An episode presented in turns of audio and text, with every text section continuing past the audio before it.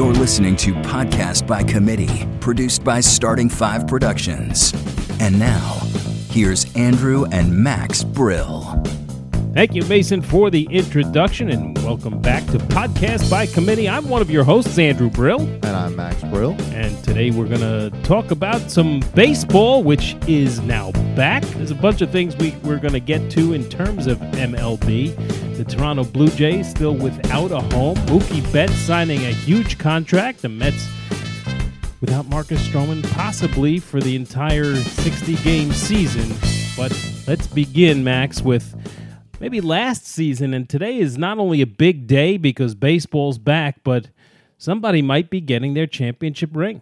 I'm getting my championship ring. It's out for delivery right now as we speak on UPS. By the time this episode is published, I will have worn my Brooklyn Cyclones championship ring and posted a picture on the Instagram account. So so life is good. So to peel back the curtain a little bit, Max, as you know, worked for the Brooklyn Cyclones last season.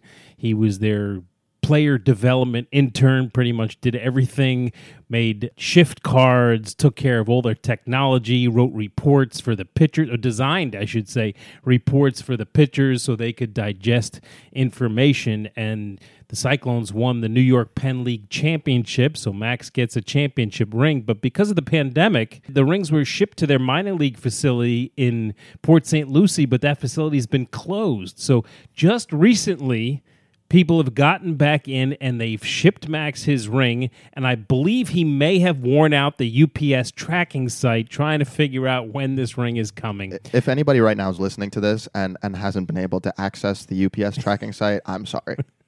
It's because Max has been tracking his championship ring, and uh, that's the that's one of the things he's got on me is that he has won a championship in professional sports. So a very huge day for Max putting on that ring, taking pictures, and and feeling like finally it's gone full circle when he's be, been able to put that ring on his finger. Max, let's talk Major League Baseball and Mookie Betts, who signed a 12 year.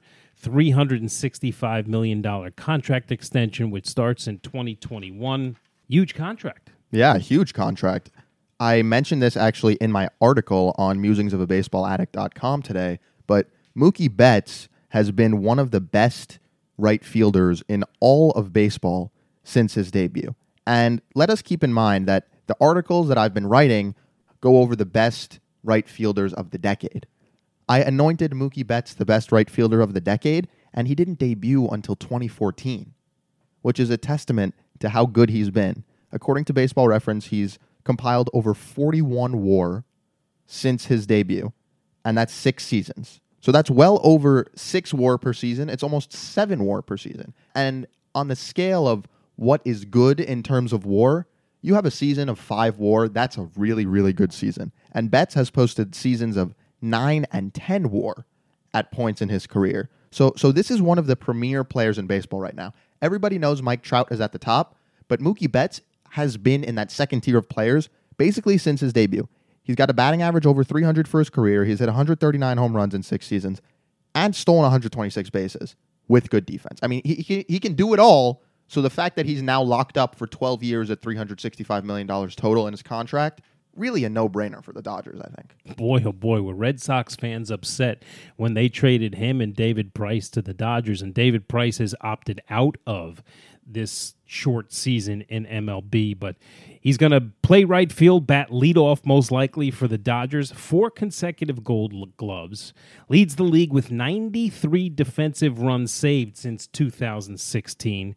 AL MVP in 2018 with the Red Sox. You mentioned the war, 41.8 over six seasons.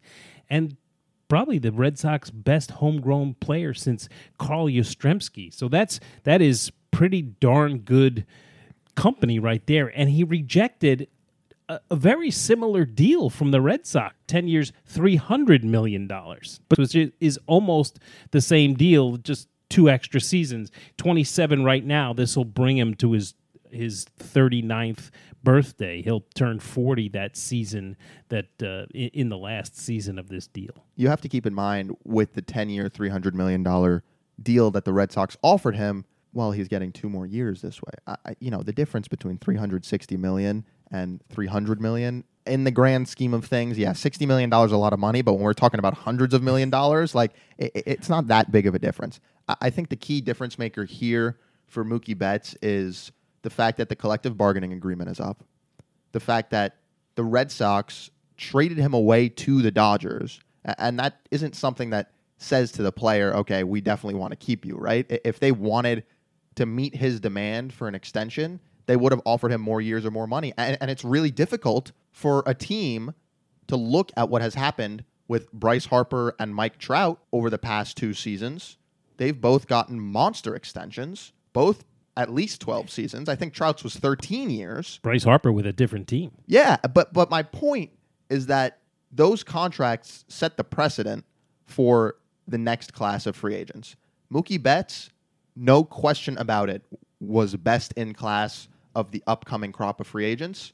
And he's completely in his right mind to demand the money that he's demanded. I'm not going to argue with you. Look, when you have an elite talent, and let, let's you know, like Mike Trout, who got over four hundred million dollars, and if he wasn't married, Max might actually propose to Mike Trout because that's how much he likes him. The, although, trust me, the ring isn't what's stopping me. So, musings of a baseball addict.com is a site you should go to and read because Max does an unbelievable job breaking down players and positions and writing articles that are very, very informative.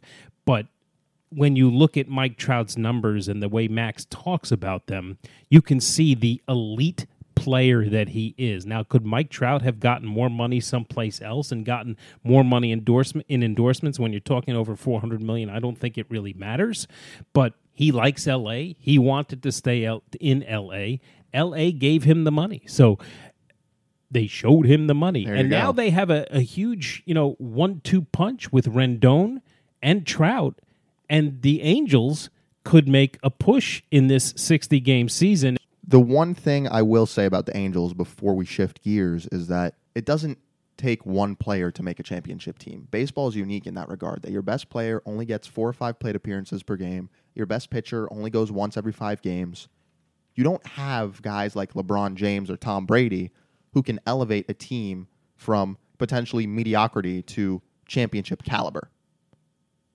Trout and Rendon, easily one of the best two punches in baseball, but they don't have any pitching.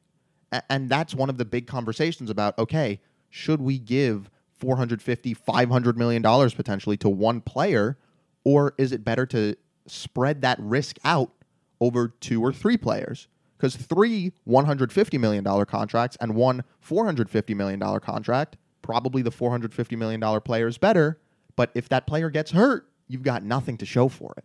So so that's been one of the key conversations in baseball is should we be doling out these insane contracts when we can spread the risk out over more players? To your point about pitching, when you look at Fangraphs and you look at how they rank pitching staffs, the Angels are ranked number 20. If you look at all the teams that could make noise in this 60 game season, they're a little bit lower on the list because of that pitching. Let's switch gears to this 60 game season now that it is underway and talk about which teams you think can actually make some noise and maybe some surprises in this 60 game season. Well, I think the first team that is most interesting to me is the Chicago White Sox. I've got a ton of reasons that I really like them. The main reason is Luis Robert, who's one of the top prospects in baseball. He signed a six year contract extension with the White Sox before ever making his big league debut with two team options. It's a great deal for him because he's got the financial security of basically $80 million in his pocket. The White Sox have him now on a pretty team friendly contract, and he's just one of the best talents in baseball. Good defense, good arm, good run, good hit, good power. He's going to be a force for the White Sox. And on top of him, Eloy Jimenez, who hit over 30 home runs last year, very quiet 30 home run season on the South Side. He's going to be doing work for them. And they've just acquired Nomar Mazara in right field. I talked about him in my article from yesterday as well. They've got a really good young core of talent. And Michael Kopech, who is a, a fireballing starting pitcher for them, decided to sit out the season, but they've still got a ton of good contributors. Lucas Giolito, chief among them, and Dylan Cease is going to probably make his debut for them. And they've got prospects in the wings too. Nick Madrigal and Andrew Vaughn, both former top five picks.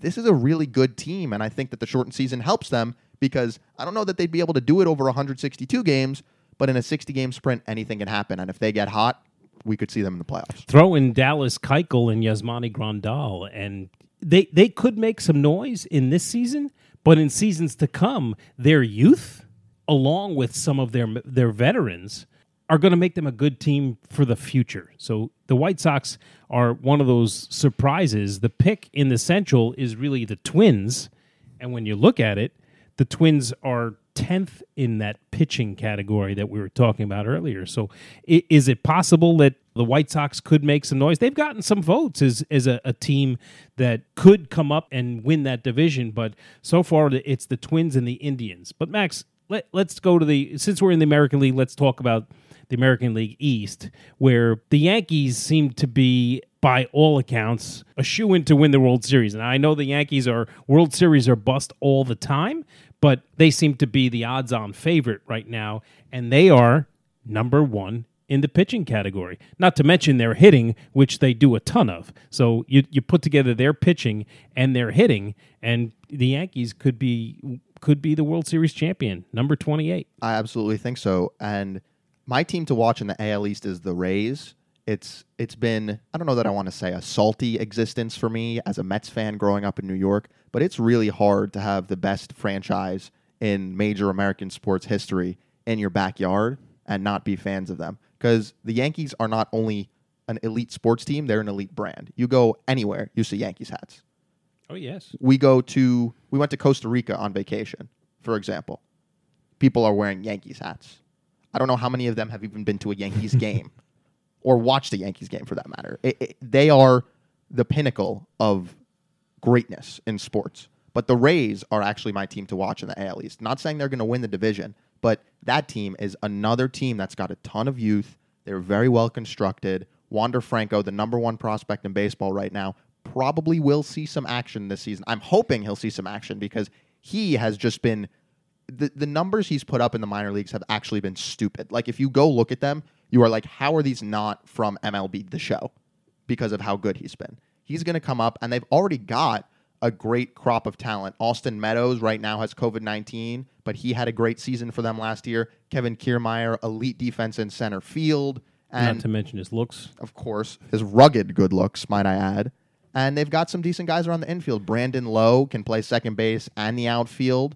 They've got Nate Lowe, a first baseman, third base. They've got a couple options right now, and their pitching staff is really good. Blake Snell, Tyler Glasnow, Charlie Morton, Charlie Morton as well. I, I mean, this is another squad that has youth on their side and their analytics department knows what they're doing. Well, and that's another thing is that we talk about starting pitchers for the Rays. Starting pitchers sometimes get taken out in the fifth inning because of the insane bullpen that they've managed to put together. And just the sheer amount of talent that they have in the minor leagues as well is insane. They acquired Nick Anderson from the Marlins last year. He's striking out like two batters an inning, which is insane. And you have guys like Ryan Yarbrough and Yonny Chirinos who can piggyback whenever needed, and they can just come in in the middle innings or after the opener and eat up four or five innings. It, it, there are not a lot of teams that are constructed like the Rays are, and I think this might be the model that we see for the future of baseball. And the Rays seem to always be on top of the analytics and they find hidden gems somewhere. They always find a way, as you know, one of those smaller market teams, they always find a way to be extremely competitive. So let's let's switch to the National League. And in the National League East, the Braves are really picked to, to win it all, but they're 15th in pitching. But they have youth max that's second to none. The Braves are probably my team to watch in the National League East. I was actually having a conversation with one of my friends who was supposed to work for the Angels before the furloughs due to COVID 19. And when I told him that the Braves were my pick in the NL East, he was like, Yeah, but their pitching is bad. Yeah, their pitching is not great, but when your outfield is Ender Inciarte, Ronald Acuna Jr., and Marcell Ozuna, with two of the best outfield prospects in the game in the wings. Cristian Pache and Drew Waters, both great athletes. Waters is going to be a monster in the major leagues. He hit 40 doubles last year in the minors. Posh is good at defense. The bat is still work in progress.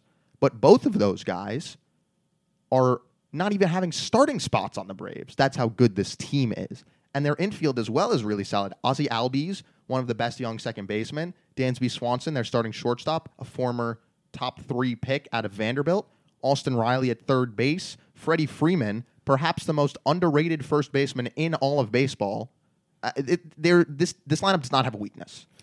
You put together that and the Nationals. This might be a really competitive division because the Nationals have the number two pitching staff in the league, and they have some young, very good talent as well. So this will be one of those those divisions to watch. And I think one more thing is that if you go on Fangraphs projections, division by division, the Mets are projected to finish third in this division and get the second wild card spot, which is insane. Right now, the Nationals are projected for 33 wins, and the Braves are projected for 33 wins and the Mets are projected for 32 wins. Right. Which makes this a really interesting division because the Phillies have gotten a lot better this offseason, and they're not even in the playoff conversation due to how good this division is. And it's nice to see that shift go from the AL East used to be the impossible division and now it's kind of going to be the NL East. And I'm really excited to see what's going to happen in this race because aside from the Marlins, I think anybody could win the division. I think you're absolutely right. And throw in the fact that there is talk today about possibly expanding the playoffs for this particular season. So, expanding the playoffs further for this particular season. So, let's move to the Central, which seems to be.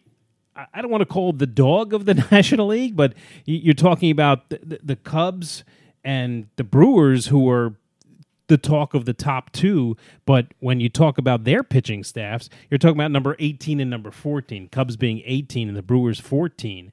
That's another division that seems to be wide open, and some have the Reds winning it all in that division. Yeah, the Reds went out and acquired Shogo Akiyama, who's a really interesting player from overseas. He's in his 30s, which you, you don't often see a, a guy over 30 years old come to the United States, but I think that he's definitely an interesting guy to watch. They've obviously got their solid young core. Joey Votto's not part of that young core, but one of the best hitters in baseball and has been his entire career. I think he ends up a Hall of Famer. Nick Senzel, who's a former top pick, is going to be lining up every day in center field, most likely for the Reds. They've got Eugenio Suarez, who's coming off a 40 plus home run season. That's a really fun team to watch. And the Brewers probably are my pick in this division. I think Keston Hiura is going to do wonders for that team. He just came up last year and had a great second half of the season he's going to be lining up at second base or DH for them every day. Yeah, you throw in the fact the Cubs are 18th in pitching, according to Fangraphs. The Brewers 14th, but the Reds are seventh. If your key is pitching, the Reds have a pretty darn good chance of winning that division. Now, you go out to the National League West, and the talk is all about the Dodgers. Well, it's it's got to be the Dodgers. They just signed Mookie Betts to that in- extension, and they're another one of these teams that – like the Rays and like the Padres in their division, just has a, a, stupid amount of talent in the minor leagues. Gavin Lux, who probably would be the starting second baseman or shortstop on most major league teams this year, not even on their opening day roster. Out of the six divisions, and if you go to ESPN, the experts, quote unquote, picked their picks, and each division has a number one, but has possible number two or even a number three. National League West has one. All votes Los Angeles Dodgers. But there's some issues, of course, with other teams in baseball. The Toronto Blue Jays don't have a home at this point. supposed to play in Pittsburgh, but Pennsylvania, like Canada, said we don't want people coming in and out just for professional sports, even though it's just the team and they can probably keep the contact to a minimum. Pennsylvania said, "No, no, no, we don't we don't want that here." So Toronto is still looking for a place to call home. And one of the options for Toronto was actually calling, staying in the away stadium to play their home game. So they, in, if they play the Yankees and it was supposed to be in Canada or Pittsburgh, they would play the Yankees in Yankee Stadium, and Toronto would actually be the home team. So very, very strange situation for the Blue Jays right now, where they're going to play their home games. Yeah, it's we've never really seen a barnstorming team, at least not not in my or your lifetime, it's happened before, but it's really just a product of the times. The Blue Jays have to play their games somewhere. I saw on Twitter that Omaha wanted to host the Blue Jays. I don't know if the people in Nebraska would be fly with that. I don't know if MLB would be fly with that, given the fact that they're trying to keep things confined to their region, right? The Blue Jays are in the AL East. Doesn't really make sense to go to the middle of America to play games that are in the AL East. But they're going to have to find a home because it's July 23rd today. The season's rolling, dude, and they don't have they don't have a place to play games. So it's probably the most interesting storyline to monitor in the beginning of the season. We'll see what ends up happening. I don't have any guesses. I don't have any leads. I don't have any sources. We'll see. Blow to the Mets, too. Marcus Stroman comes up with a calf muscle tear. He was slated to go number two behind Jacob DeGrom, Max. I think this puts a, a huge crimp in the Mets pitching, although they did pick up Rick Porcello and Michael Wacha. Better numbers than Stroman, but Stroman's a workhorse. Yeah, Stroman is a workhorse, and he just debuted a new cutter this year during spring training that I was really looking forward to seeing. It's tough to see him go down. I mean, one of the things for the Mets that has plagued them over the past few seasons has been injuries to their pitching staff. And there's no question that when all five of their guys were healthy, it was probably one of the best staffs in the game. But they've really never all been healthy at the same time for one turn through the rotation. And entering this season with Porcello and Michael Wacha, and Syndergaard was healthy at that point, plus Stroman was healthy at that point, that's seven starting pitchers.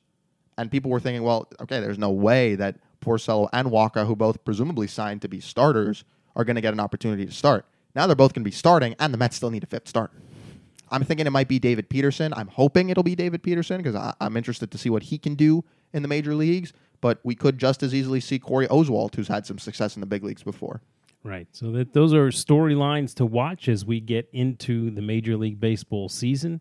It'll be fun. It'll be a sprint to the finish and uh, again, it's going to be who can stay healthy through this quick season of 60 games and continue on and get into the postseason. But let's switch gears to the NBA, which for one week the MLB will have the stage. They will be, other than soccer, the only pretty much the only game in town. But the NBA gets going next week on the day we release our podcast. So we'll probably talk more about that. But actually, this looks like a three-team race in the NBA, and you know when you look at the power rankings, the team on top is not the team you think. It's the Milwaukee Bucks, and you would think that the Clippers and Lakers would be right there, but the Milwaukee Bucks with the reigning MVP and possibly repeat MVP Giannis Antetokounmpo could be the team that comes out of this on top, and it'll be interesting to see again.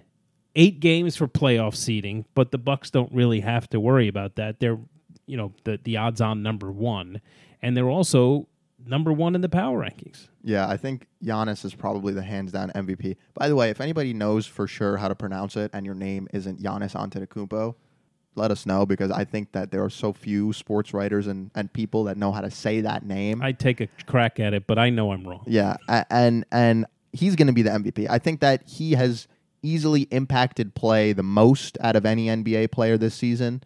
The race is going to be an interesting one to watch. It's really just an eight game tune up for the playoffs, and, and then we're going to be off and running for the playoffs. I think that one of the most interesting things that I've seen so far out of the bubble is Bol Bol, who made his NBA debut on Wednesday night, had 16 points, 10 rebounds, and six blocks in an exhibition. Turned a block into a three point. Yeah, the, the, the Nuggets and Wizards played against each other, and he showed out. Uh, and it, it'll be really cool to watch him because his dad was one of the tallest, if not the tallest, NBA player in history. Yeah. A- and now you see Bol out here joining the block party. Basically, I mean, he six blocks in your debut is nothing to sneeze at, and 16 points and 10 boards. And he looked faster than his dad. He looked more agile than his dad. He's not quite as tall, but if you're seven two, it doesn't really matter how much taller than that you are. He is going to be someone to watch probably after this season ends, but I think that's one of the more interesting things I've seen out of the bubble so far.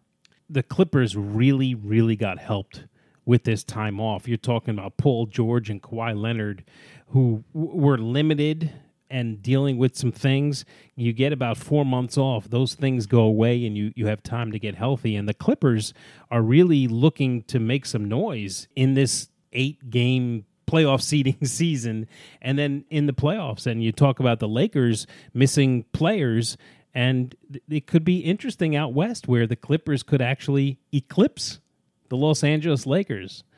with that, we're going to bring in an expert and figure it all out. We've got questions for him, and he's going to join us right now. Now we're going to bring on a fellow Michigan Wolverine. Jalen Rose was a member of the Fab Five at Michigan that went to back to back national championships. He played in the NBA from 1994 to 2007 and now hosts his own show, Jalen and Jacoby, on ESPN with David Jacoby, as well as providing NBA analysis for ESPN. Jalen, welcome to the podcast. Thank you for the love. I appreciate the invite. So, our, our first question for you is with the NBA season returning next week, what is there for the players and fans to expect? I mean, we really haven't had a situation like this ever. The closest thing I can think of would be the lockout in 98 99 when they had a shortened season, but even then it wasn't interrupted and then resumed. Here's what you can expect from the NBA that I can't necessarily promise in the other professional sports, Major League Baseball and the NFL. There will be a champion the one thing about the NBA is 80% of the season is played. So therefore, the 20 plus teams you invite to the bubble, around 200 or so players and their coaches and stuff, and then ultimately play a couple of exhibition games, and then you play eight regular season games. You complete the season, which allows players to get their full check for the year. And then you start a playoff, obviously the best eight seeds in each conference. So I think there will be some times where star players or role players, you know, come down and get contracted with COVID 19 during this period, during the playoffs. It's going to be kind of, I'm thinking of it more like injuries. Somebody hurts an ankle or something happens that they've got to sit out a couple of days or a couple of games. But ultimately, there will be a champion. And if there is a model to do it, I think the NBA set itself up the best. Now, going back to the 98 season, I know our beloved Knicks went to the finals that year, obviously lost to the Spurs 4 1. But if I'm reading you correctly, and, and this is a huge topic on all talk shows, this is going to be a legitimate champion. There's no asterisk, no nothing like that. You consider this a real champion. So here's what's going to happen. If one of the Lake, if one of the LA teams, Lakers or Clippers or the Bucks win, these are the distinct favorites. If one of those squads win, everybody's gonna say it was on the up and up and legit if all of their top players were healthy. PG and Kawhi, Giannis and Middleton, LeBron and AD. If one of those squads winning and those six people play, everybody's gonna feel like it's legit. But now all of a sudden, teams that are contending based on the style of play that's going to be required, more of an, a freestyle, open gym, rec style ball. So for me in the West, that's Houston with James Harden, who can throw up 40, and Russell Westbrook that can get going with the best of them, both still playing at MVP levels. And the Portland Trailblazers, they could get in. This time last year, Dame Lillard shot down the Oklahoma City Thunder with Russell and Paul George and broke up their team. And in the East, those teams could be the Boston Celtics, depending on the health of Gordon Hayward and and uh, Kemba Walker, which I'm here both compromised at this point um, the uh, the Miami Heat. Bam Adebayo is my most improved player this year, and Jimmy Butler's obviously their All Star player. And then the Philadelphia 76ers with Joel Embiid and Ben Simmons. So if one of those latter five teams win it, I think people will say, well, you know, it's an asterisk. They were in the bubble. It wasn't no fans. But otherwise, I think we'll get to a champion and people will see good basketball. Seven game series in the NBA usually mean the best team always wins. You mentioned Bam Adebayo as your most improved player. The league has come out and said that the games in the regular season in the bubble aren't going to count for award voting. So, who do you think comes home with the MVP this year?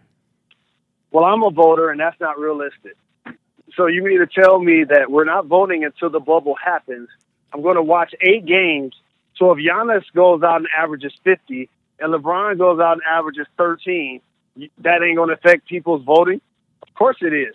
Eight games in the NBA is almost 10% of the season. That, that's, that, that's, that does mean something. And I know where the league was going when they, and nobody has affected winning more than Giannis and LeBron in this year. I think Giannis will get my vote because in all of the major statistical categories, he's first on his team they have the best record in the entire NBA, not just a conference.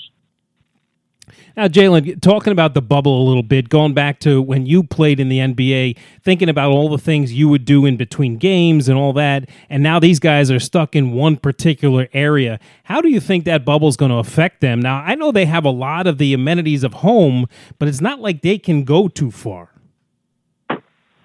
So, one of the things about being a professional in whatever endeavor you choose to do for a living is if you're as accomplished as these players and as worldly as basketball allows you to be and make the kind of money that they're able to make, this is a refreshing time for them that they can be quarantined and not have to deal with the time and energy that comes just with being a public figure or a celebrity. Less shaking hands and kissing babies, less autographs, less social media posts and uh, glam shots, and really more to be focused on the game. Less travel, which means players are going to be fresher, faster, jumping higher. No fans, which means we're going to be able to hear what they're saying, and the enthusiasm should be high. So I'm anticipating some sloppy basketball, which I mean by a lot of turnovers happening because everybody's going to be out enthusiastic to play, and it's been such a long layoff. But I'm anticipating some great basketball and and, and, and, and the games being a lot of fun. So it's a it's actually a positive that they don't have to deal with all the, that outside distraction stuff. Oh, when the last time you LeBron James for public consumption has been at a hotel that has been competing in sports and his celebrity wasn't a part of his day. Now he can just focus on the game all of the players they're they're they're in the bubble. They're amongst peers. There is only players. It's only coaches. It's only NBA personnel. So really, it's watching film. It's in the room, to the pool, maybe to the restaurant or the, or the bar, and rinse and repeat. So I believe you're going to get the best version of these guys in terms of the players who have declared that they're not playing now, putting injury and COVID possibilities aside, who which team do you think is affected the most by a guy that said, you know what, I, am not going to play in the restart? Oh, that's easy. The Lakers and Avery Bradley, because the Clippers have a closing five with Paul George, Kawhi Leonard, Montrezl Harrell, Lou Williams, and Patrick Beverley. The Lakers are still trying to figure out their closing five with LeBron, AD, Kuzma, and Danny Green the fifth guy was going to be Avery Bradley. Without him, and Rondo's now dealing with an injury for eight weeks. Who that fifth player becomes? Do you go big with Dwight? You go smaller with Caruso? And so that that dynamic without Avery Bradley, who had just had 25 plus points against the Clippers the final weekend, we were at the game, and as a lockdown defender and took Patrick Beverley out of the game. I think him not being there is going to be a loss that isn't a headline for the casual fan, but for those that understand the pieces on the chessboard, his influence will be lost. Do you think that not having fans is a is going to affect them in any way? I know, I know a lot of players feed off the crowd and play to it, but is that going to matter at all? I know they're professional athletes; they have a job to do, but how how will that affect players? Oh, it's definitely going to affect players because here's the difference. There, there's a reason why teams play better at home versus the road. It's the emotion, the enthusiasm, and the pat on the back. How would we all behave if we went to work, if we went to school, if we came home for work? As soon as you went through the door, your family, your friends, your coworkers, your your your kids, everybody was lining up, patting you on the back and telling you how great you are, how much they appreciate you, and how everything is going to be all right. You run a little faster, you jump a little higher. It, it means something when you're trying to um, combat a ten to two run. So not having the fans emotion wise and as it relates to runs isn't going to be an effect, but players are going to get used to it because here's another dynamic. The only time players have fans around is during the game. They're not around during practice. They're not around during training camp. So you ultimately get used to playing without fans, and I think that's an adjustment they'll be able to make.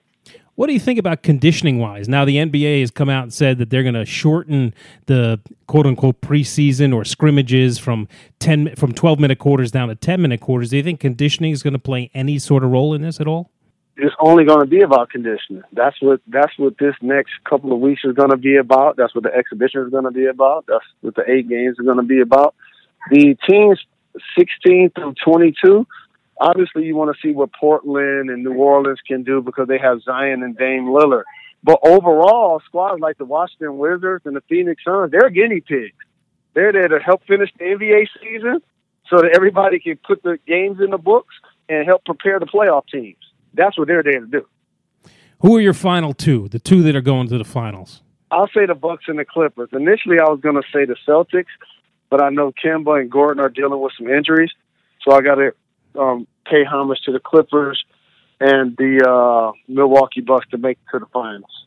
Now, how much is it going to affect next season? Now, these the finals are going to go into October, and that's usually around when training camp starts for the next season. Well, it just reset the clock. I was somebody that always felt like summer basketball would be a good thing for the league. I know players ending their season in June and not starting back until October is best for your family dynamics and kids out of school. But if you have summer basketball, then all of a sudden you get new NBA fans that probably weren't initially NBA fans. And as somebody that played in the league and a fan of the league, those games happening on weeknights that play at 7, 8 p.m., you're not allowed a lot of times to take your kids because it, it the, the night ends up being so late. So I was always a fan of the league starting around November 15th and then idling up, getting ready for Christmas Day as the kind of like the grand tip off, and then taking it to June that way. So this year, allow that to happen. But this season that we're playing is truncated in 2021, which is going to be abbreviated, ain't the long term vision for the league. I think the long term vision will still be to go back to the regular schedule that starts in October and ends in June. The last one from me before Max asks you some Michigan questions. Who do you think is the best fit for the Knicks coach since Max and I are both, unfortunately, big Knicks fans? wow. So here's what I want to say about you guys, Knicks. You guys should feel a sense of hope that Leon Rose, Worldwide Wes, who I apropos gave the nickname to, uh, Steve Stoute, marketing genius, Scott Perry, Detroit native, kept him as president long time, Savannah as an executive. I think they now have the room and the brain matter that A can put together talent and or more importantly recruit talent. Because if the Knicks are going to be a playoff team, the best player to lead them there isn't on their roster. He is not on their roster. It is not RJ Barrett, who's going to have a long, productive career, who I like a lot. It is not Kevin Knox. I like Mitchell Robinson. I like Trier. I like a lot of their pieces to be longtime NBA players and vets, but not the best player on the playoff team. What they have to be doing, and I'll plant a couple of seeds for you. Follow what happens with Donovan Mitchell. I'll just put that out there. A guy that's from Connecticut that plays now in Utah. Follow players like that as they start to become free agents. If you're the Knicks. All right, you you gave me hope, Jalen, and I really really appreciate. Yeah, that. we need some of that. My pleasure. Thanks a lot. Speaking of hope, though, I got one for you. We got some good news in Ann Arbor that Isaiah Livers is coming back for his senior season. How excited are you about that? Yeah, that's terrific news, and also like this is this is a what I'm considering like a funky season that includes the off season. So if you know that you're going to be a top five or a lottery pick, you make it happen. But if you could go back to school and get some more nurturing under Juwan Howard and play at the great University of Michigan another year and improve your game and improve your stock and put us closer to trying to win a Big Ten and getting us closer to trying to win a national championship, I'm really happy him and Wagner decided to come back. And I'm really enthusiastic about the prospects of the future. And I'll be sitting courtside cheering and and screaming at the refs, doing whatever I can do without a uniform to try to help cheer them on the victories. Well, thanks so much, Jalen. We appreciate it. We appreciate the hope. We appreciate the time. And go blue as always. Go blue. Thanks for the love. Absolutely. Right, Jalen, thanks very much. Appreciate it. My pleasure. Don't hesitate to reach out. So, Max, there you have it. As a Knick fan, I guess there's some hope. We look forward to the NBA season. Uh, a lot of great insight from Jalen Rose, who is who is plugged in and on top of this. And I, I, was surprised. I thought that being in the bubble would affect these guys a little bit. Jalen's saying absolutely not. They don't have to deal with any outside distractions. And I guess once you get into the playoffs, it's, you know, and I've been around football during the playoffs and players having to deal with family and tickets and all that stuff and people pulling him in directions and and media and all that. There will be media but it's all going to be done on zoom or some other video conference so they don't have to deal with that stuff. So an interesting take by jalen rose. He had a lot of great stuff to say. Great guest and we were very happy to have him. Yeah, Jalen's the best. And one of the things I said, I thought he said that was excellent, was that you're going to get sloppy basketball, but you're going to get good basketball. I think the main takeaway there is that basketball's back, and you might see a little bit more street ball action or street ball type stuff, but it's going to be the NBA guys. So, so there's really nothing to complain about, and only good things to look forward to for the NBA. and thinks that michigan can make some noise I, I hope so that's a definite plus Absolutely. This has been another episode of Podcast by Committee with Andrew and Max Brill. Make sure to subscribe to us wherever you get your podcasts Apple, Spotify, TuneIn. We're everywhere. And rate and review us on Apple while you're at it. It'll only take like 30 seconds of your time. So go do that right now. I'll, you know, if you'll show me a screenshot or whatever, I'll send you a happy emoji on Twitter. If you want to connect with us, we're on Instagram at podcast underscore by underscore committee and Twitter at pod by committee, or you can reach out to us via email hosts at podcastbycommittee.com. Thanks again for listening to Podcast by Committee. Special thanks to today's chairman of the committee, the one and only Jalen Rose. Thanks again to Mason Pettit for the introduction and Kevin MacLeod for the music. And shout out to Hal Aaron O'Theal for the graphics. Thanks for listening. We'll see you next time. Until then, stay safe.